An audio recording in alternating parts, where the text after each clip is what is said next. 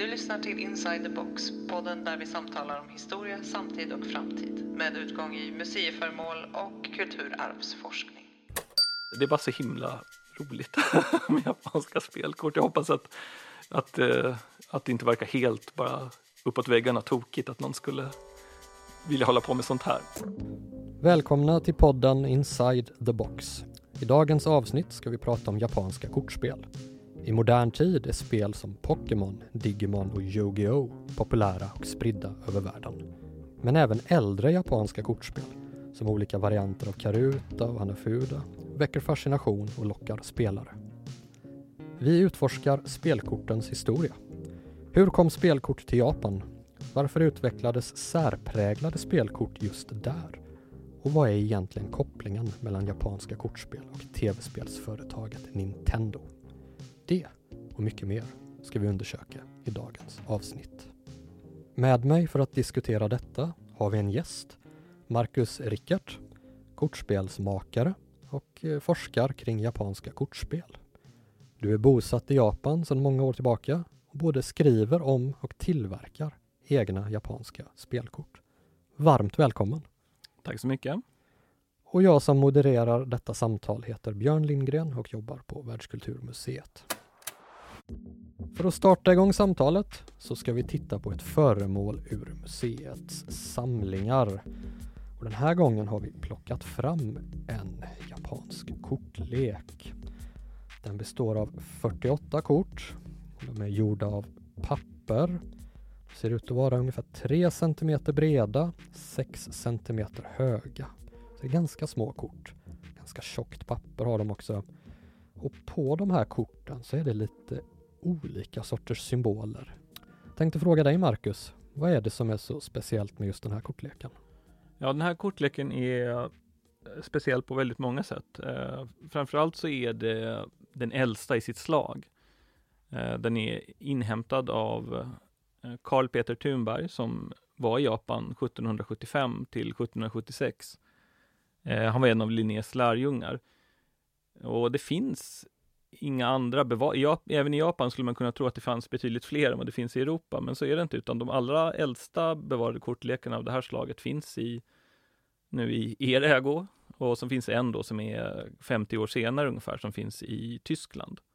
Det är den äldsta eh, hasardspelskortleken kan man säga som är nästan helt komplett. Det saknas tyvärr ett kort.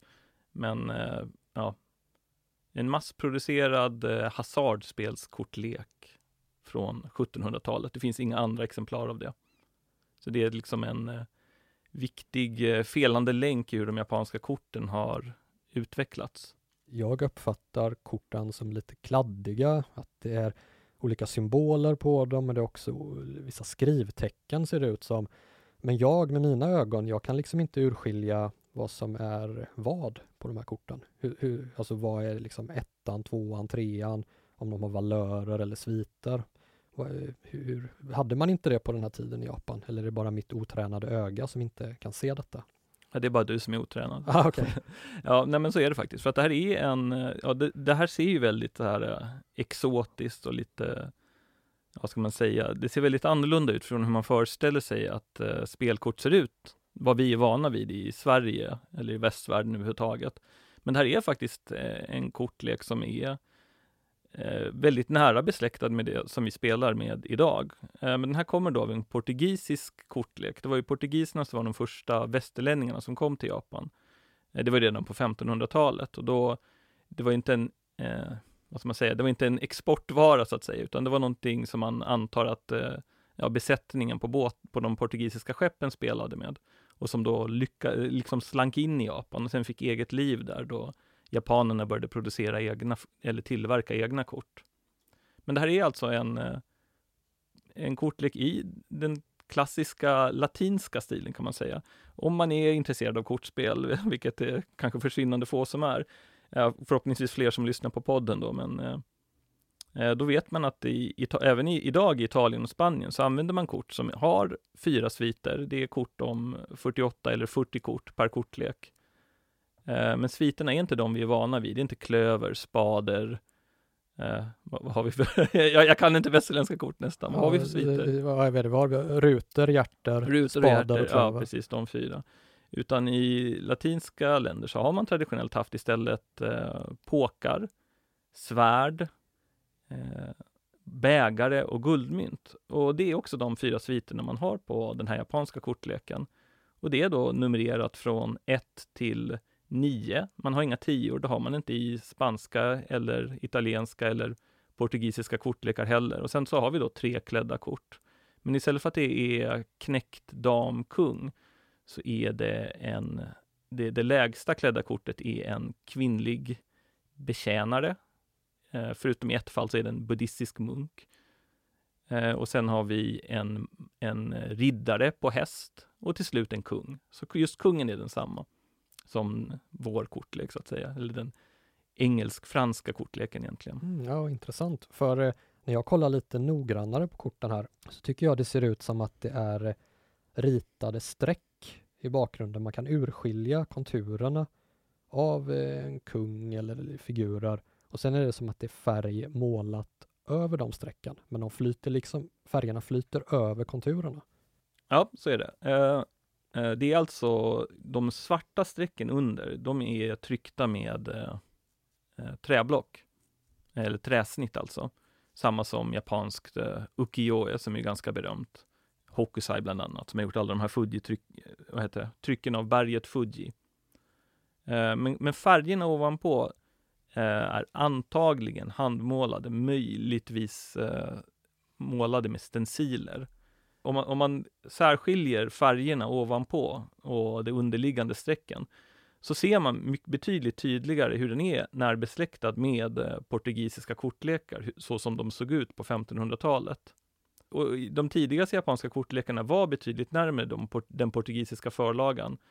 Eh, vi har inga det finns ett enda kort bevarat som tros vara från den allra tidigaste när japanerna började producera de här korten själva, men det är ett enda kort. Men eh, vi vet inte riktigt exakt hur det, hur det såg ut. Det finns inte, knappt portugisiska kort bevarade från den här tiden heller. Det närmaste vi har är en belgisk kortlek som gjordes i Antwerpen. Hur gammal är den kortleken? då? Den är från 1500-talet och Okej. den är väldigt lik den här om vi bara tittar på linjerna.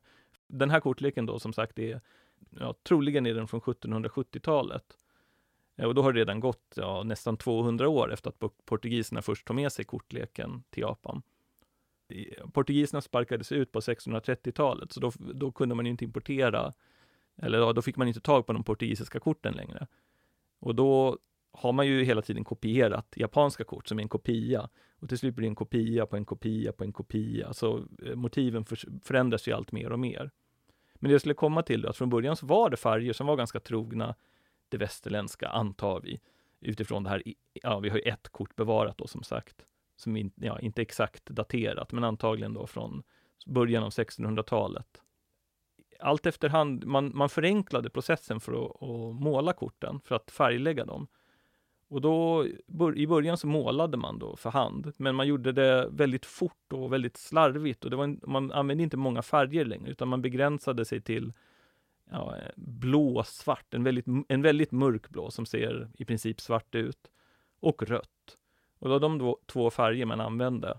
Eh, och så bara, ja, ja, det är väl fult att säga, men man bara kladdade på lite i känslan man får, som du också får tror jag, när du tittar på korten, att det är liksom det ser ganska kladdigt ut. Det är liksom slarvigt. Men det är för att det är ju eh, massproducerade kort alltså. Det är ju inte, det är inte en, vad ska man säga, ett konstverk. Det här är inte någonting som användes av eh, eh, den japanska nobiliteten, det vill säga samurajerna eller så, utan det här var ju något som man spelade om med pengar, eh, vilket var förbjudet i Japan. Så det här är ju liksom en, eh, det är, det är liksom inte tanken att det ska vara vackert, utan det är tanken att det ska gå att spela spel med det och att det ska vara kul.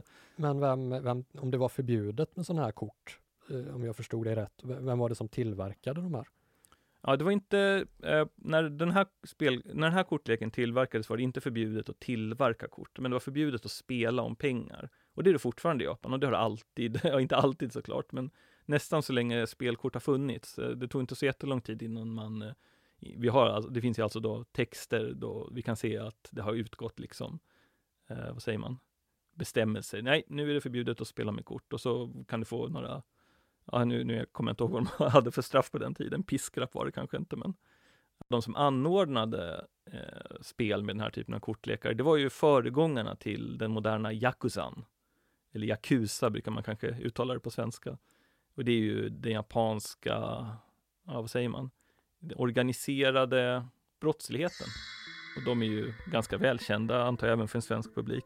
Men de har sitt ursprung då ur de som anordnade spel med eh, kortspel av den här typen.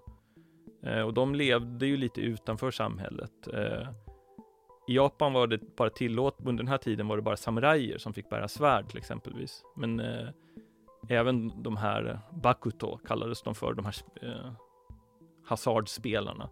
De bar också svärd och myndigheterna vågade inte riktigt ta dem ifrån dem. De hade en viss makt ändå, för det var liksom grupperingar. Alltså även idag så är det förbjudet att spela om pengar med kortspel i Japan, även om det är struntsummor med, mellan familjemedlemmar så, så är det inte tillåtet. Det är strikt förbjudet.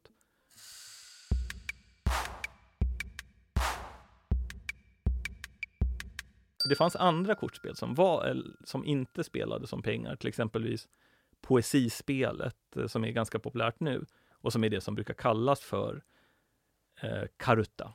Karuta kommer direkt från portugisiskan och det är ju samma ursprung som vårt ord för kort kort. Ja, det, karta, kort, det är, det är samma ord. Eh, fast på japanska är, är karta ett samlingsnamn för egentligen alla de traditionella japanska kortspelen som alla egentligen har sitt ursprung då i, ja, i de portugisiska korten på ett sätt. Men eh, idag när man säger karta, då pratar man ofta om poesikort. Och det, är en, det spelar man med en kortlek som har 200 kort. Eh, och det är 100 stycken olika dikter på dem de mest berömda dikterna i Japan. Och då har man en spelledare som läser från det ena kortet och då ska man snabbast möjligt hitta det andra kortet som eh, har, har den andra hälften av samma dikt eh, utskrivet. Eh, och detta fanns då även på 1700-talet och det, var, det, var, det tillverkades också. Det var helt det var ett fint spel så att säga. Det var något som eh, fina damer kunde syssla med. Det finns två grenar egentligen i japanska kortspel. Och den ena, alltså kort, just att man spelar dem med kort, det är någonting som man började med efter att portugiserna introducerade det konceptet för dem. Men just eh, den andra grenen då som börjar, som utgår från de här dikterna, det är egentligen en, in, en inhemsk grej som man spelade med eh, snäckor från början, innan portugiserna kom alltså. Då hade man skrivit ut de här dikterna på snäckor Alltså som i två delar, alltså som man kan öppna och stänga. Och så är de två delar. Just det. Och så ska man para ihop dem som har samma dikt då. Så, så det spelet, kanske i en liten primitivare form, spelades även innan då, innan man hade spelkort. Men från bör- det kom också från början av att det var ett annat typ av spel där man, in, man matchade snäckor, olika delar av snäckor, som, in, som det inte var någonting skrivet på, utan man bara skulle hitta de som passade in i varandra. Det var ett spel man fördrev tiden med om man var född i en fin familj eh, och tillhörde hovet, så att säga. Det var ingenting som vanligt folk roade sig med. Så mycket fritid hade man ju såklart inte om man var fattigbonde. Risbonde ska vi säga, så folk får rätt bild. Ja, jag förstår. Ja, men spännande. Så där, där blev det en blandning mellan något med en äldre tradition i Japan som sedan blandades när eh, spelkorten kom då via portugiser framförallt då till Ja, precis. Japan. precis.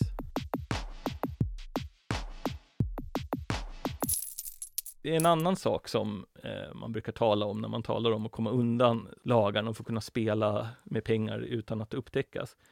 Det är att man eh, kom på Hanafuda, alltså en annan typ av kortlek då man ersatte eh, Eh, de här eh, portugisiska sviterna då egentligen då med påkar, svärd, mynt och eh, bägare och ersatte dem istället med japanska blommor och träd efter årstiderna.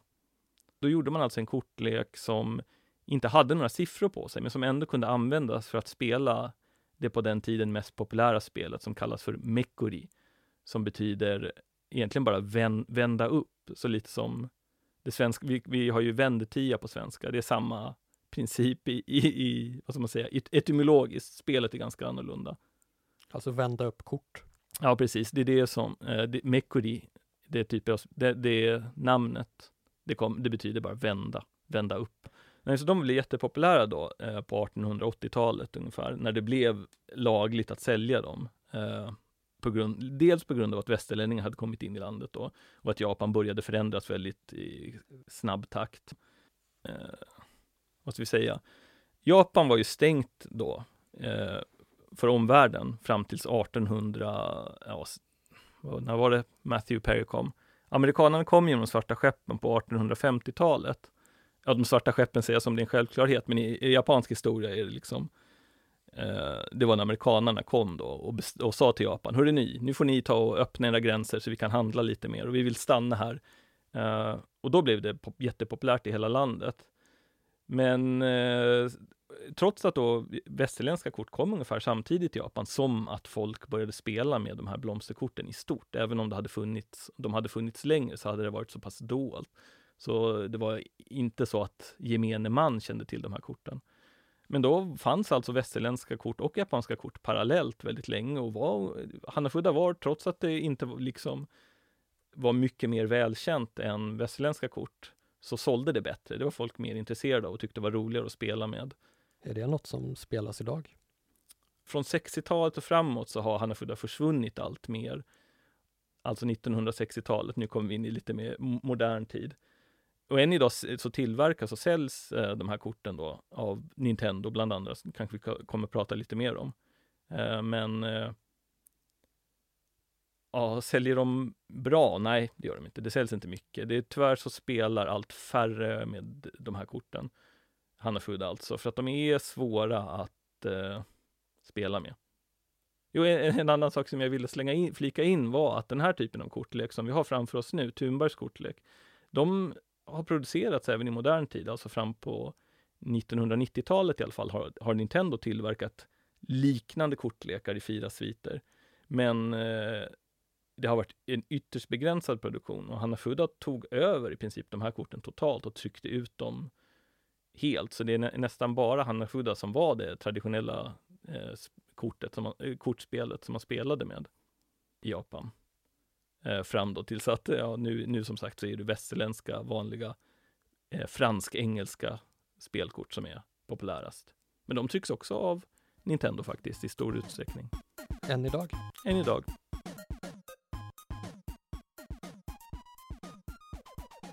Började de göra spelkort eller vad, vad, är, vad är Nintendos koppling till eh, kortspel? Ja, eh, så Nintendo är ju inte ett eh, företag som helt plötsligt ploppade upp på 80-talet och gjorde 8-bits tv-spel, utan de går ju betydligt längre tillbaka i tiden.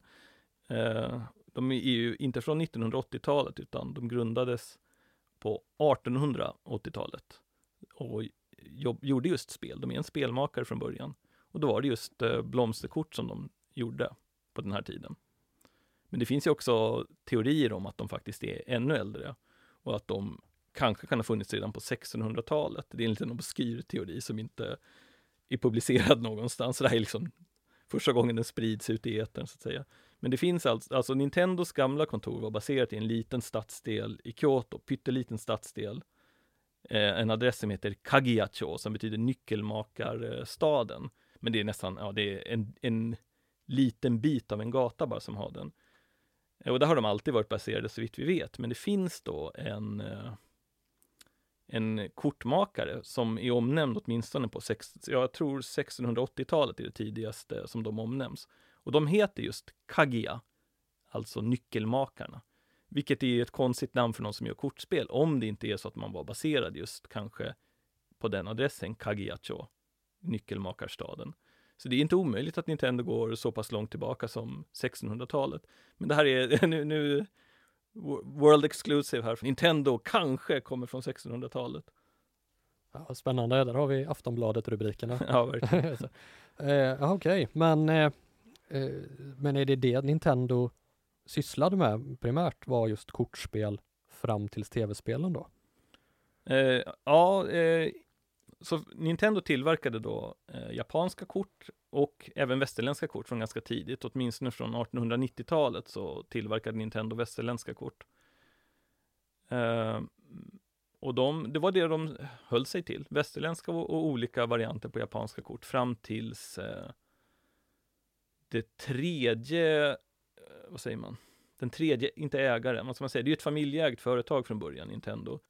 Ja, Nintendo är ju, är ju grundade av eh, Yamauchi-familjen. Den första eh, hette Fusajiro Yamauchi och sen tog hans eh, eh, adoptivson, brukar man säga, egentligen var han svärson då, alltså hans eh, dotters man tog över. Och sen tog hans barnbarn över och det var Hiroshi Yamauchi. Eh, som även är känd då bland tv-spelsintresserade i alla fall, Nintendo-nördar känner till det namnet. För det var han som från eh, 50-talet och framåt förvandlade Nintendo till någonting helt annat än en kortspelstillverkare. Eh, och vägen till just tv-spel var lång och krokig brukar man säga. Han eh, Framförallt var, satsade de på leksaker, eh, men de hade även ett taxiföretag exempelvis i Kyoto eh, som de köpte upp och sen så småningom sålde vidare till någon annan. Eh, sen finns det rykten om att de ska ha ägt, eh, vad heter det, motell. Eh, på japanska kallas det för Love Hotel. Eh, då, då talar vi alltså om hotell där man, eh, man bokar in sig en timme för att göra med, med sin partner då och så är det ett där man bedriver älskog, hur ska jag uttrycka det? Ja, det var fint uttryck. ja, jag tror att det är ett påhitt. Det finns inga bevis för att det faktiskt skulle ha varit så, men det finns massa rykten om ja, man, man, man, kan ju se det som att de gjorde så pass mycket olika saker, så det finns till och med rykten om vad de ska ha gjort för skumheter. Men ja, de tillverkade mycket leksaker och så småningom gick de över till mer elektroniska leksaker. Och då fick de väl på, kan det ha varit 60-talet, så hade de en jättestor succé med en robotarm kan man säga. En arm som man kunde, ja alltså en helt mekanisk arm men som vad säger man, som en fjäder som man kunde dra ut och sträcka ut och ta saker med. Jag kommer inte ihåg vad, den he- vad produkten heter. Men eh, man, man höll på med leksaker, sen elektroniska leksaker och så småningom blev det de här eh, uh, Gameboy-föregångarna, vad, vad säger man, mobila små spelmaskiner som heter Game Watch. Och sen vidareutvecklades då till de här spelkonsolerna som Nintendo är kända för idag. Nintendo 8-bit och Super Nintendo vad, vad har vi mer? det, det, jag är från 80-talet så det är därför. Uh, vad, vad gjorde de sen? Nintendo 64, vad heter den nuvarande? Switch, ja. Uh, och Nintendo, ja, Zelda och Mario och allting det. Det är ju från 80-talet och framåt. Men, men visst är det väl så att eh, Nintendo, i alla fall till viss del, eh, äger väl Pokémon? Eh, ja. Pokémon finns ju i olika skepnader. Det finns ju som tv-spel, som serie och även då som samlarkort. Har det historiska rötter? Eller är det ett helt nytt fenomen, Pokémon? Uh, nej, det, har ju, det finns ju äldre kortlekar som har, uh, vad ska vi säga, monstermotiv. Men det är en hel, det är inte samlarspel. Det här med, vad heter det, trading card games brukar man säga, TCG tror jag man förkortar det. Det är ju någonting som är modernt och det kommer väl egentligen från, är det inte Amerika det började tror jag? Ja, jag tror eh, Magic the Gathering ja, i början av 90-talet Ja, brukar okej. man säga var det första samlarkortspelet. Ja, ja, just det, Collectible för card game. Ja, och sen så är egentligen, ja, det japanska eh, Pokémon är egentligen bara en spin på det då, att man har tagit de här monster... Det bör, Pokémon började ju som ett tv-spel, tror jag. Eller hur? nu är jag ute på djupt vatten känner jag, jag kan bara kortspel. Eh, ja, men det är väl ett tv-spel från början. Och sen så har man gjort eh, trading cards på det och så har man tagit med figurerna från eh, tv-spelet. Jag skulle, jag, tror, jag skulle inte säga att det har sina rötter i japanskt kortspel på något sätt, men det är liksom det känns som ett kulturellt fenomen på något sätt. Nu när man, om man bor i Japan som jag gör och eh, nu har jag inte barn själv, men jag har många vänner med barn och eh, eh, en sak som verkligen är annorlunda i Japan med, med barn är att de är galna i insekter. Alla barn nästan, är, alltså älskar ju insekter. Och i Japan har de ju inte såna här eh, små mesiga skalbaggar som vi har i Sverige, utan de har ju enorma grejer, alltså eh, som är jättestora. Och att eh, liksom tillbringa sommaren med, ja, när pappa är ledig från jobbet och gå ut på, det, det är vanligtvis pappa, nu är det inte jag som är sexistisk det det japanska samhället. Då går pappan ut med barnen, kanske i skogen, och så eh, jagar man lite i stora insekter, det kan vara cikador eller ja, de här stora skalbaggarna och så, och så fångar man dem och håller dem fångade. Och sen matar man dem lite och så har man faktiskt just, alltså Pokémon går ut på att man fångar olika monster och att man låter dem slåss då. Och, och så vinner eller förlorar man. Och det är just det man gör också med de här insekterna man fångar i Japan.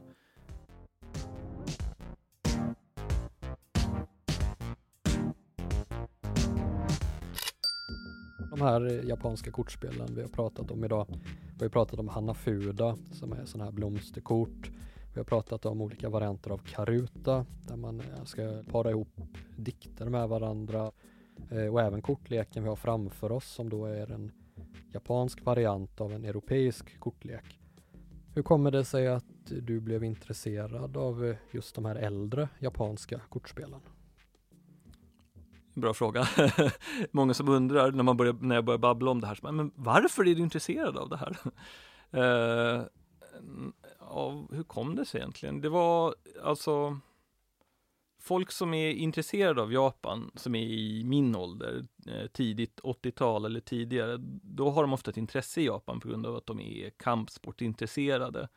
Och är man lite, ja, i min ålder eller yngre så är man kanske animeintresserad, och kanske var det som tog en till Japan. Men jag hade inget sånt eh, specifikt Japanintresse. Jag var väldigt språkintresserad och så. Och sen så hade jag väl lite, ja, alltså man var väl intresserad av öst rent generellt. Framförallt Japan då, på grund av allt från Karate Kid till Ninja Turtles. Men jag hade aldrig liksom en sån här grej, min, min Japan-grej. Jag hade inte det, förutom språket som jag tycker är roligt att förkovra sig i.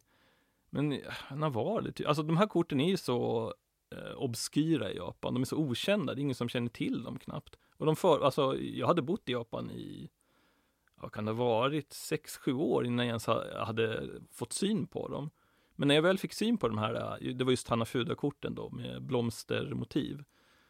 Så blev jag liksom ja, stört förälskad med en gång nästan. Det, var, det här var kul, alltså vad roliga, vad snygga. Det var ju allting från det att ja, det, att det inte är några valörer utskrivna, utan korten är ju bara, det är bara en bild liksom. Det är som små konstverk, en, en liten tavla som visar en blomma och just att de är så små och puttenuttiga och men samtidigt har den här uh, tjockleken och färgsättningen är, alltså trots att det är blommor och träd så är det nästan allting så svart och rött. Man, man, man målar inte, eh, eller man eh, avbildar inte bladen exempelvis, eller gräs med grön färg, utan det gör man med svart eller grå färg. Det är så lite, eh, min, min japanska fru sa, ja men det är någonting erotiskt med den här bildsättningen, liksom någonting som för tankarna lite så här till ja, äldre dagar, eller så här, ja, till och med till Yakuzan, liksom det här med svart och rött, blod och jag vet inte vad, blod och smuts kanske.